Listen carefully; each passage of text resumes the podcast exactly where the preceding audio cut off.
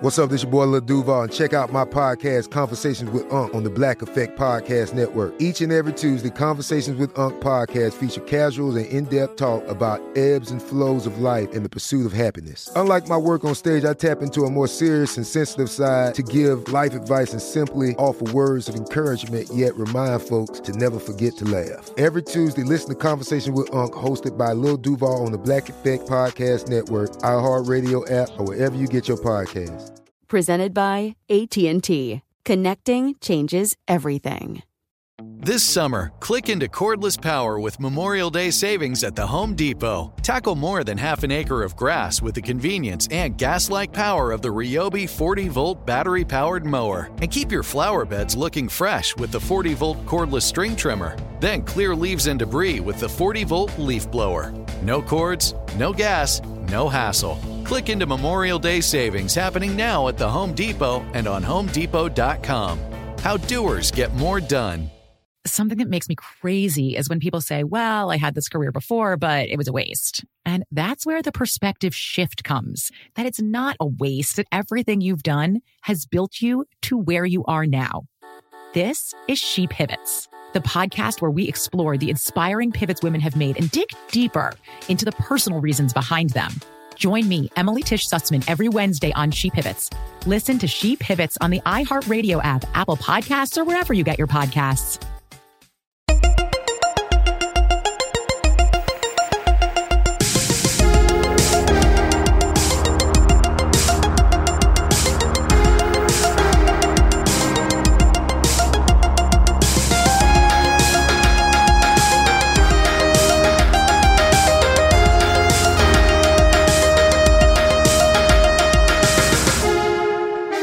Everybody. Welcome to Movie Crush Mini Crush a Dish.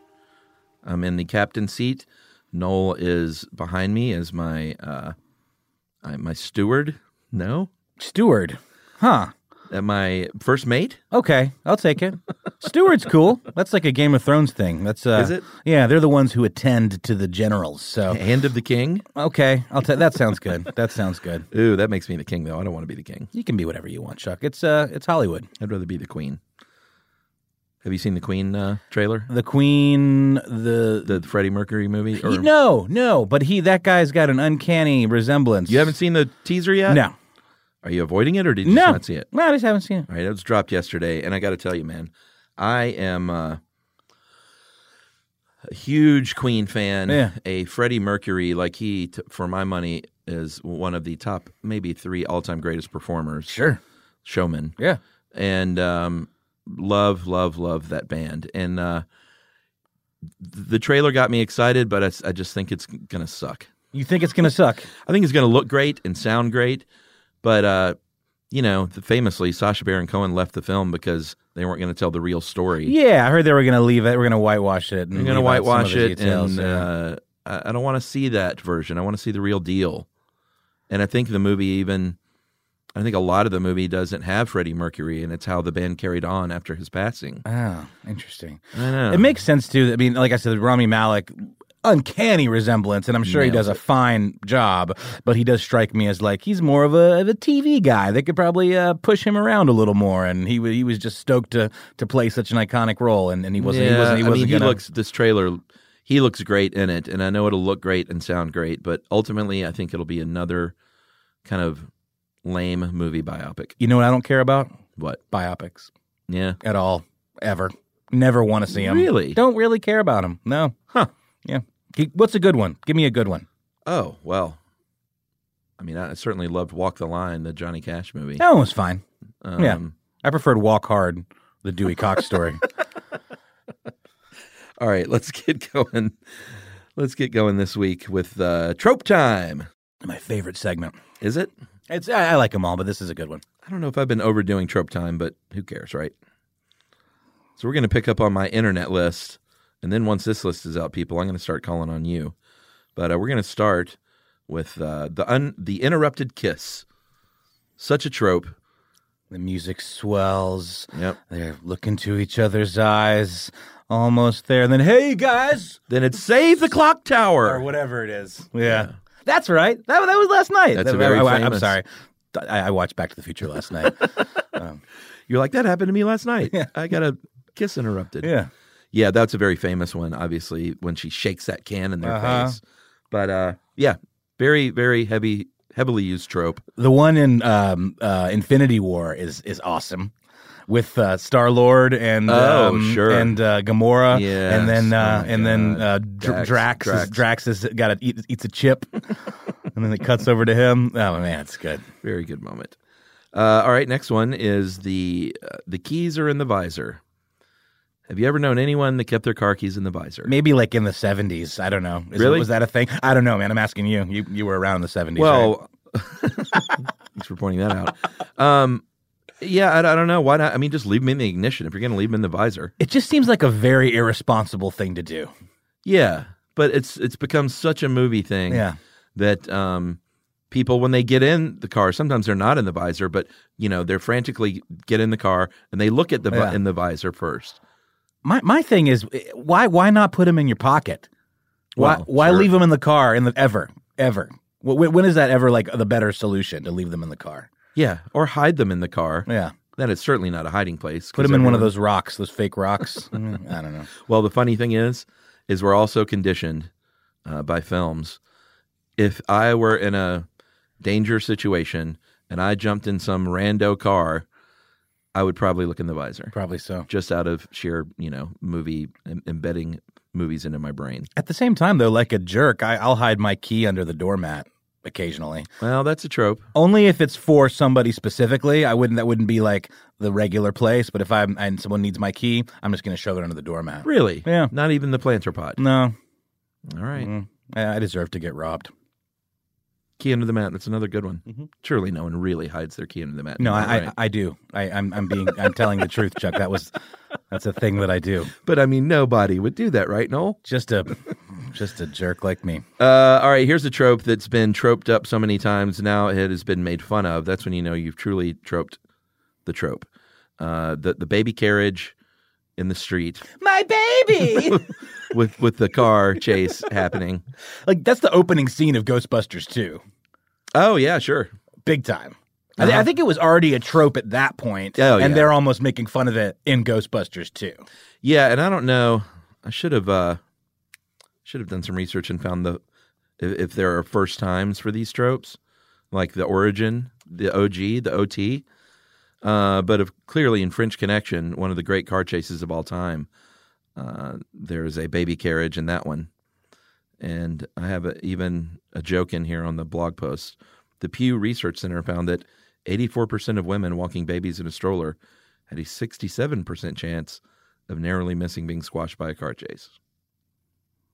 It's a real poll. Man, I, I don't like those odds. My baby. And then, of course, in some movies, it's been either made fun of or uh, was it Speed where they hit the baby carriage and it turned out it was like recycling? It's full of cans. It was like Okay. a yeah, it was like a, a homeless lady's. Uh, and she got she was mad. Of she'd been course. collecting those cans all day. Yeah. Yeah. And everyone was like, oh, thank God it wasn't a baby. But no one was like, oh, I feel bad. We just ruined that lady's day. Yeah, seriously. Yeah, no, that that that, that was actually a pretty clever uh, use of that trope in a Yeah. way because the tension's there, and then you never expect it to hit, and then it hits. Yeah. and then there's this. Yeah, wow. You busted, couldn't slow down. I'm trying to find it on the online. I, I- I'm typing in "runaway baby carriage." Um, I'm I'm not. I'm coming up uh, short, but Oh, really? I'm sure. Well, maybe we'll report back on that. That's it. I think that would be a fun thing to, to add to these. the original trope. Yeah. I agree. Um, all right, how about this? Telephones. Emily reg- r- commented last night while we were watching something. Uh, Die Hard, actually. No one ever says hello and goodbye on the telephone in films. It's become such a thing. It's just a film thing. That's the way people act in movies. Uh, you just don't do it, especially goodbye. Well, actually, both kind of equally. And it's just, I think it's become such a thing that it would seem really odd if in a film someone picked up the phone and said, Hello? Well, hey, how are you doing? And then had their conversation and said, Okay, well, I'll talk to you later then. Goodbye now. Goodbye. You just don't do it. I mean, part of it is the economy of words for films, I think. Sure. So maybe that's why. Like, you don't need to say hello and goodbye in a movie to get that you're on the phone, and they always kind of tell you as a screenwriter to get rid of all that superfluous shit. But uh, yeah, it's a little rude. You, you ever notice too? There's very rarely a dial tone when people pick up the phone in movies, or like the way phones work. It's sort of just a movie way, Right. sort of like early depictions of being on the internet. Yeah. like Yeah, or you know, another trope actually with that dial tone is the the hang up on someone. Like you, you didn't get a dial tone, that's. I'm sorry. You know what? That's exactly what I'm thinking, Chuck. right? Exactly. You'd Someone slam hang- the phone, it would go. "Ding." Yep. That is that is not how that. That didn't, happens. you know, it No. didn't work that way. Mhm. I know all you kids out there, you have no idea what a dial tone even is. but in the old days, when you pick up a phone, uh, you would hear a dial tone before you started dialing. They just needed an extra layer of this person definitely hung up. Yeah, Even though it makes absolutely, I, I just looked it up on, on. There's a video in old movies why the dial tone after someone hangs up. It's definitely it's on. There's a, there's a site actually called uh, movietropes.com that that uh, oh well, catalogs a lot of Yeah. this stuff. Might Yeah, that's for to- sure. might be fun to use. Well, and while I'm on that, I just got a pair of binoculars, and uh, Emily could not. She she can't work binoculars right. She can never get it right. And I'm telling her, I'm like, you can, you don't put them right up against your eyeball. You got to hold them out a little bit. And we figured out the problem is that she is looking for the classic movie binocular look, which is two round, uh, you know, two round things joined Yeah. together. Yeah, And that is not how binoculars work it becomes one one it thing. becomes one thing. right. Yeah. And she went, Really? And she went like, I've never had a binocular experience that Yeah. worked because of that. I said, Because of movies, probably. yeah, She's trying to make it look like that thing in movies to signify you're looking through binoculars. exactly. That's funny. We just discovered a trope, Noel. Um, how about a couple of more here? We've got uh never turn your back on the dead guy or the bad guy. I mean, that one's that's a super trope. Uh, I feel like it's been done so many times in horror movies and action films. They're never dead. They're never dead. They're never dead. Or, yeah, even like after that's happened a couple times already, They're still never dead. They, they're probably never dead. Yeah. Die Hard. I watched it last night. As I just said, um, you know, C- Carl is hung from the neck by a chain, and in real time, probably ten minutes later, Yeah. he's alive. He's just imbued with the power of evil. Keeps him going. Uh, and finally, the uh, the kung fu fight. Not always kung fu, but whenever it's one on ten, they always kind of fight one guy at a time. Mm. Every time I see a movie fight where it's like eight or nine guys against the one guy, and they do like one at a time, then he turns and fights the other guy. I'm always like, everybody run at him. Well, they just want to give their buddies a chance to shine, Chuck. Show off their sweet moves. And the other guys are just kind of standing there like, all right, when's it my turn? When's it my turn? No, just everyone run at him just and jump him. on him and beat, the shit yeah, out of him. that's, him. Yeah, that That's would be more efficient. It's true. All right, that's it for trope time. It's funny though. A lot of these things, Chuck. Though you say this stuff and you look at the movie and you say, "Why didn't they do this?" I'm like, "Because if they didn't do this, there'd be no scene. Everything would have ended in five minutes." A new season of Bridgerton is here. And with it, a new season of Bridgerton, the official podcast. I'm your host, Gabrielle Collins, and this season, we are bringing fans even deeper into the ton. Colin Bridgerton has returned from his travels abroad. Is betrothal written in the stars for the eligible bachelor? Meanwhile, the ton is reverberating with speculation of who holds Lady Whistledown's pen. We're discussing it all. I sit down with Nicola Coughlin, Luke Newton, Shonda Rhimes, and more to offer an exclusive peek behind the scenes of each episode of the new season. Watch season three of the Shondaland series on Netflix. Then, fall in love all over again by listening to Bridgerton, the official podcast, on the iHeartRadio app, Apple Podcasts, or wherever you get your podcasts. Subscribe to catch a new episode every Thursday. Hey, girlfriends, it's me, Carol Fisher. I'm so excited to tell you about the brand new series of The Girlfriends. In season one, we told you about the murder of Gail Katz at the hands of my ex boyfriend Bob.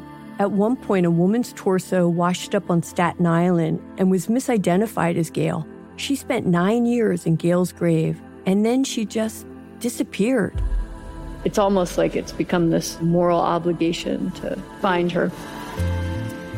And that's what we're going to do find this missing girlfriend and tell her story. With the help of some of your favorite girlfriends from season one, like my producer Anna. Oh my God. My friend Dr. Mindy Shapiro. Hi, it's Dr. Shapiro, and I'd like to speak with the deputy medical examiner. And of course, Gail's sister, Elaine Katz. Having no closure, it kills you.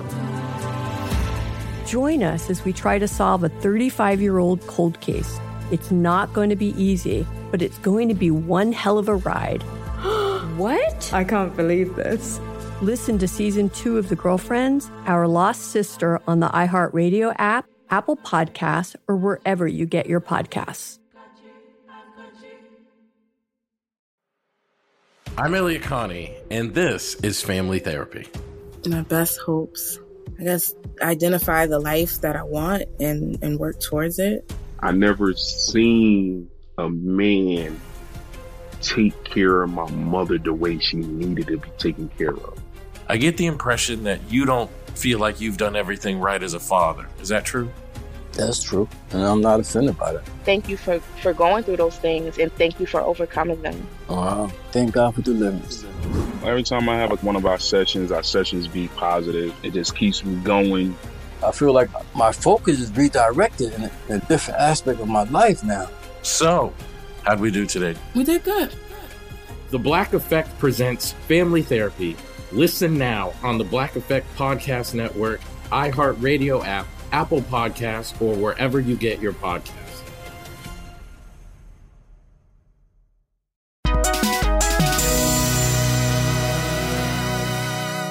All right, I'm going to skip this segment because we are running short on time today, and I will go straight to stream this. Captain Fantastic. Did you see it? Loved it.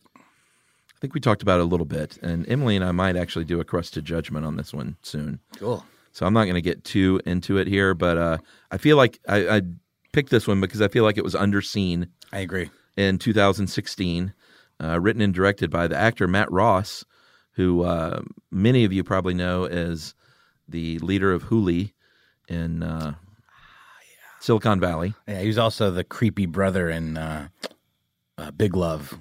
Yeah. Yep. Yep. And uh, one of the in American Psycho years ago, he was in that. Um, so it turns out Matt Ross is super talented as a writer and director because he wrote this movie starring Viggo Mortensen as a father uh, raising his children, his his pack of kids uh, in the woods and in the wild, and teaching them, uh, homeschooling them, and teaching them to hunt and fish, and live off the land and grow organic foods and farm, and they're incredibly intelligent and be communists. Uh, yeah, maybe anarchists, communists. Yeah. Uh, but it's just a wonderful movie. So much heart, so real. Uh, I think Viggo got nominated for Best Actor actually, so it did get a little bit of kudos. But um, criminally underseen to me, and a very, very touching, heartwarming, and sad, and and also uplifting film, for sure. Yeah, I, I, I knew very little about it. Yeah. I went in cold, and uh, it just it got me. Yeah, and it also like it it, it, it you think it's going to do a thing that's a little bit uh, schmaltzy and cliche, and it doesn't do it. It, it it really does a good job of kind of subverting your expectations. Yeah, and um, you come out on the other side. It, it, it sort of puts you through the wringer, but you still come out with this kind of cathartic experience. But Agreed. it doesn't do it in like a sappy, saccharine kind of way. Yeah, totally agree. So check it out, everyone. Like I said, uh, Emily and I might do a crush to judgment on that because we uh, recently watched it and loved it so so much. Uh, and then finally, we're going to finish up with comment card. Noel, five questions from you folks to us. Ben Masters, one of my favorite questions in a while, very succinct. Streets of Fire or Eddie and the Cruisers? Do you even know what I'm talking about? No, sir. All right. Ben is clearly a man of my age. Uh, these were two movies in the 1980s that came out kind of near each other that really aren't very similar, other than the fact that they feel similar somehow, but they really aren't. But somehow they're linked in my mind. I am just going to straight up answer this Eddie and the Cruisers. Uh, and Ben, I was uh, such a fan of that film that I bought the record soundtrack and I actually saw uh, John Cafferty and the Beaver Brown Band in concert when I was a kid, and they provided the music. They played the they did the music as the real band of the fictional Eddie and the Cruisers in the film. Nice. And they had a big hit. One of their one of those songs on the dark side was a legit, I think probably top ten hit. Cool. I didn't look that up, but uh, yeah, good stuff. The Beaver what band? John Cafferty and the Beaver Brown Band. Nice. really not a good name. Yeah. Uh, but that's what they're most well known for. Check out Eddie and the Cruisers. I think you would dig that. Who's in it? It's uh, Michael Paré plays uh, Eddie, and he was in a band in the, I guess, 60s or 50s called Eddie and the Cruisers, who, and he disappeared. Uh-huh. He vanished. And the movie jumps back in time uh, from the from the modern day. One of the guys in the band telling the story and trying to find Eddie, and then uh, telling the story of of being in this band that really got super popular, and then what happened to Eddie. Okay. And what what Streets of Fire and why are they related? Well, Streets of Fire was around the same era, but if I'm not mistaken, it was sort of a post-apocalyptic thing. Um, and I think they're related because Michael Paré is in both of them, quite honestly. And they both came out kind of around the same time. But other I than that, they really have nothing to do with one another. The- The poster for Streets of Fire looks very much like The Warriors or something, Yeah.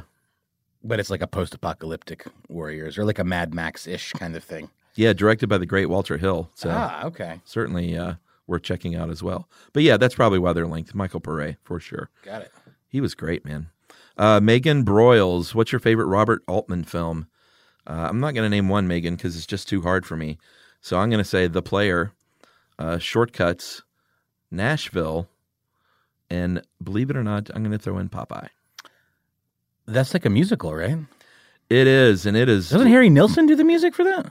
Uh, maybe. I think he does. It was widely panned, but um, I was a huge fan of that movie as a kid, and it still holds a place in my heart. And as far as creating a world, uh, like a comic book, cartoony world, and making it real life, and the casting, um, d- didn't get any better. The world he created, and Robin Williams as Popeye, and Shelley Duvall as Olive Oyl. I mean, it was all on point to me. Um, plot wise, maybe that's where it falls apart, but I loved that movie when I was a kid. Robin Williams has those ridiculous swollen biceps too. They just like the Yeah, well, that was a you know a prosthetic. yeah. Of No, I'm, course. I'm just saying it's just like it's it's comical how Oh, yeah, how, how much looked they, they tried to to do that. Dude, I loved that movie so much when I was a kid that I wa- I tried to figure out a way to do that for Halloween, and I could not figure it out. Yeah, I don't know how, how what would be a, a DIY way to do that. I don't know. I mean, I'm sure these days, like maybe some sort of, they probably have applications now that Yeah. would make it easier. Yeah. It's funny. Um, yeah, Harry Nilsson did do the soundtrack, and Pitchfork gave the reissue of it an 8.0. Whoa. So totes uh, coming back into favor with the with the hipster uh, right. record review scene. Um, you know what I watched? I watched uh, the Flintstones movie with my kid. I never saw that. It's not good, dude. Yeah. Although it, it The- does the first one, or- yeah, the first one. Uh-huh. It does look cool though, like the the dinosaurs and all the, the dinosaurs mowing the lawn and, the, and all the stuff from the cartoon. It looks great, but it like has this plot involving like embezzlement and like corp- Yeah. corporate fraud. That's sort of the And, problems with some of those movies is like we can create it and it'll look cool, but like, oh, the story. Yeah, but it's just like, is this for kids? Who is this for? But it did it did well. Um, But I- it's about embezzlement. it's about embezzlement. a Um, very yeah. kid-friendly topic. It's very strange. A new season of Bridgerton is here. And with it, a new season of Bridgerton, the official podcast. I'm your host, Gabrielle Collins, and this season, we are bringing fans even deeper into the ton. Colin Bridgerton has returned from his travels abroad. Is betrothal written in the stars for the eligible bachelor? Meanwhile, the ton is reverberating with speculation of who holds Lady Whistledown's pen. We're discussing it all.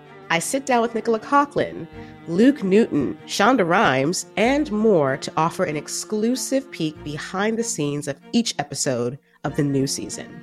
Watch season three of the Shondaland series on Netflix. Then, fall in love all over again by listening to Bridgerton, the official podcast, on the iHeartRadio app, Apple Podcasts, or wherever you get your podcasts. Subscribe to catch a new episode every Thursday.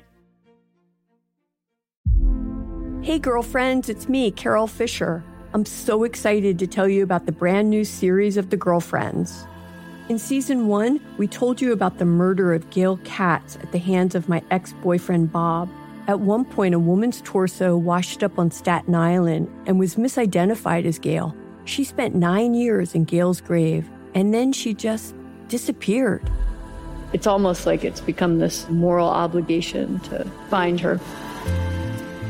And that's what we're going to do find this missing girlfriend and tell her story. With the help of some of your favorite girlfriends from season one, like my producer Anna. Oh my God. My friend Dr. Mindy Shapiro. Hi, it's Dr. Shapiro, and I'd like to speak with the deputy medical examiner. And of course, Gail's sister, Elaine Katz. Having no closure, it kills you. Join us as we try to solve a 35 year old cold case. It's not going to be easy, but it's going to be one hell of a ride. what? I can't believe this. Listen to season two of The Girlfriends, Our Lost Sister on the iHeartRadio app, Apple Podcasts, or wherever you get your podcasts.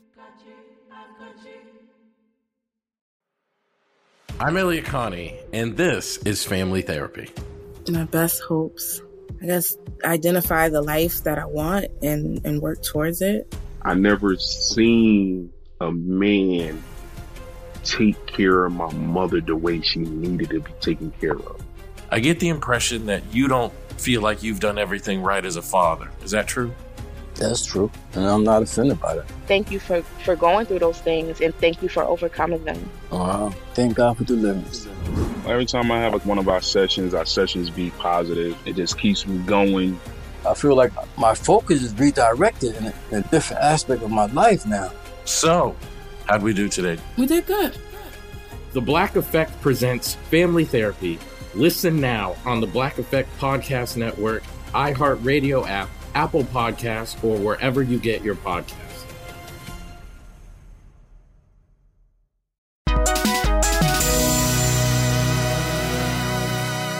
Nicole Park says, "Which movie defines your childhood?"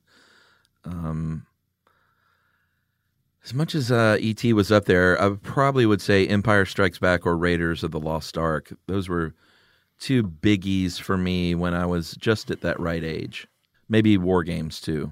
I was really deep into those um, Don Bluth animated films like um, The Secret of NIMH and Land Ah. Before Time and uh, American Tail and I all didn't that. see any of those. Yeah, they're the really bummer ones. Uh-huh. They're all like sadder than Disney and way more intense. Yeah. Like uh you know, there's what all dogs go to heaven where like Yeah, they literally go to hell and there's Right. a demon dog thing and Yeah. those movies kind of messed me up when I was a kid, but I have a very distinct memory of seeing a lot of those in the theater and um that's a very kind of time and place Right. childhood movie memory for me is all those movies, you know. I think our ages are complement each other well for the show because we're just far enough apart where we had some different shit as uh, as our our kid stuff. Sure. you know, Yeah, yeah. Because all the all that stuff was, I was like in high school, so I was not going to see American Tail.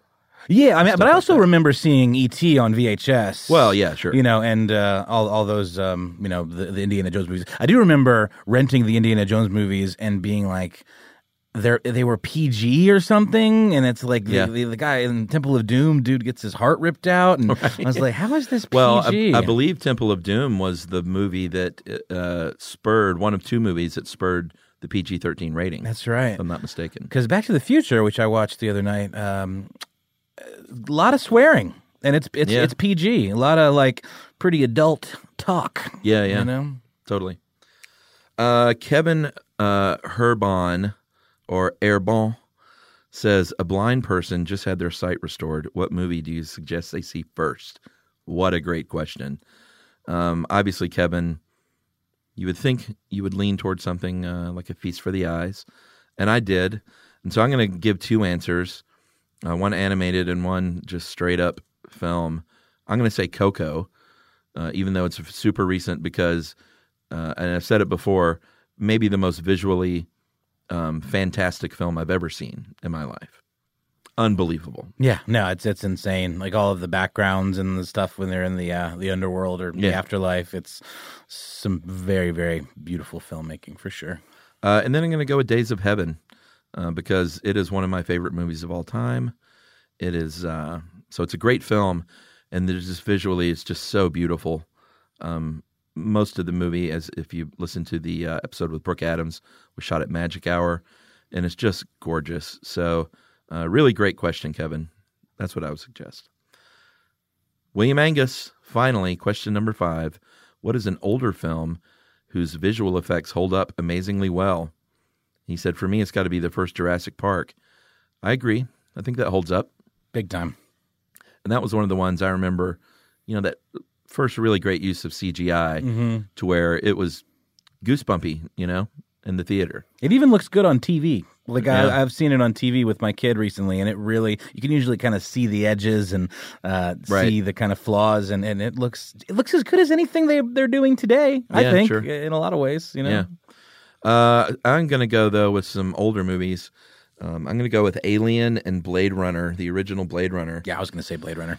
Those movies hold up remarkably well visually. They do not look uh, dated. I think one of the reasons why is because they didn't. Uh, they went with obviously a lot of practical effects Mhm. and models. It's lighting. It's all like Yeah. you know good use of lighting and stuff. Yeah, and they didn't try and like, hey, let me look futuristic.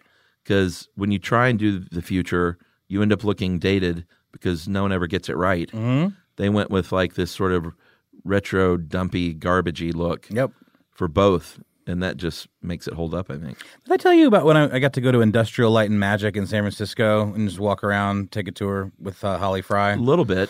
Give me some deets. Well, they had all of the original matte paintings from a lot of those films, Mm. Yeah. like um, E.T., for example. They had the matte painting of the L.A. cityscape with all Oh, the wow. lights. And for anyone Uh-huh. that doesn't know, matte paintings is what they used to do instead of superimposing things digitally. They literally would have these highly skilled artists paint Yeah. A backdrop that looked like you know a scene, and then they would film it and light it in a way that it like yeah, it was pre blue screen. pre blue screen. They would but- actually paint that but they would composite it with other stuff Mhm. using um, it's called um optical printer, Yeah. which was invented by Ub Iwerks, who worked with Walt Disney, Mm-hmm. and it's this giant machine. They had one of those, the original ones they used for all these movies like Temple of Doom and E.T. at um, ILM. But the sh- the um, the matte paintings were actually done on shower doors, Oh. like glass shower doors. Wow, so you could um, light and so you could light it. it, through it from, and, and there would be like holes, kind of not punched, but there would be little spots where there would be city lights, and they would light it from behind, so it would like twinkle, and they would have the lights move. But you look at it, you, you look at it up close, and you see the brush strokes, and there was even a tiny movie theater for the ET one Uh-huh. where it says Star Wars like on the marquee, Oh, but you can see the the, the brush strokes. and- Yeah, but then when you step back, it just looks like what it is. So cool. It's such just you know delicate artisanal kind of work, and Yeah. you don't have that anymore. But that stuff holds up the best, I think, because it's Yeah. they knew what they were doing. Yeah, I will say this. It's easy, I think, to fall into that thing where you like, oh man, they were just such artists back then. But I think it's just a different version of that Oh, today. No, no, no, no, no, no doubt. You know, but um, it is very cool to see those old school like in camera effects and tricks and Mhm. models and matte paintings. Very good stuff. All right, that's it, Noel. That was fun. You feel good about this one? I feel very good about it, Chuck. Your homework this week, everybody, is uh, Tokyo Story. We have had a run on musicians lately, and I was very pleased with this one because I had Mr. Loudon Wainwright III. Uh, actually, not in the studio. I went uh, next door to the City Winery in his green room on location, and uh, Loudon's the the father of my friend Lucy Wainwright, who played Jerry on the Stuff You Should Know TV show, and that's how uh, I got hooked up with this one. And Loudon is also an actor. Um, he's he was on the TV show MASH. He was in Knocked Up and quite a few of the Judd Apatow projects, and so he's kind of run the gamut. He's he's a Grammy Award winner. So uh, now I've had a Grammy winner, a Tony winner, an Emmy winner, and uh, we had a really good conversation about Tokyo Story. It is a tough movie, everyone. Just uh, throwing it out there. It is in black and white. It is from uh, the early 1950s, and it is Japanese and all of these things combine to make it a tougher film maybe for today's audiences to get through but a very rewarding film if you manage to sit with it and uh, and take it all in. And it is very slow and languid, and um, and and it has great rewards. That's what I will say, and is known as one of the the great films of all time. Uh, and we had a great conversation about that and about his life and music and his career and uh, about what it's like to be in San Francisco in the summer of 1968. My lord, what a time! So Tokyo Story, Brush Up to Crush Out, Loudon Wainwright III coming Friday. And uh, until next week, we'll uh, be here in the studio camping out together. I can't wait, man. I brought my uh, my thermos and my uh, sleeping bag. Great. Well, I've got some Vienna sausages and a huge bag of weed. Sounds like a good time. All right. Bye, everybody.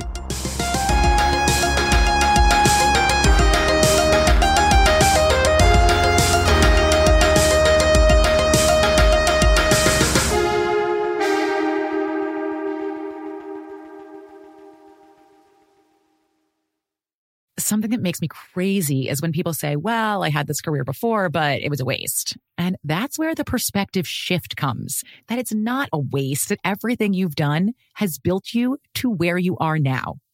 This is She Pivots, the podcast where we explore the inspiring pivots women have made and dig deeper into the personal reasons behind them. Join me, Emily Tish Sussman, every Wednesday on She Pivots. Listen to She Pivots on the iHeartRadio app, Apple Podcasts, or wherever you get your podcasts.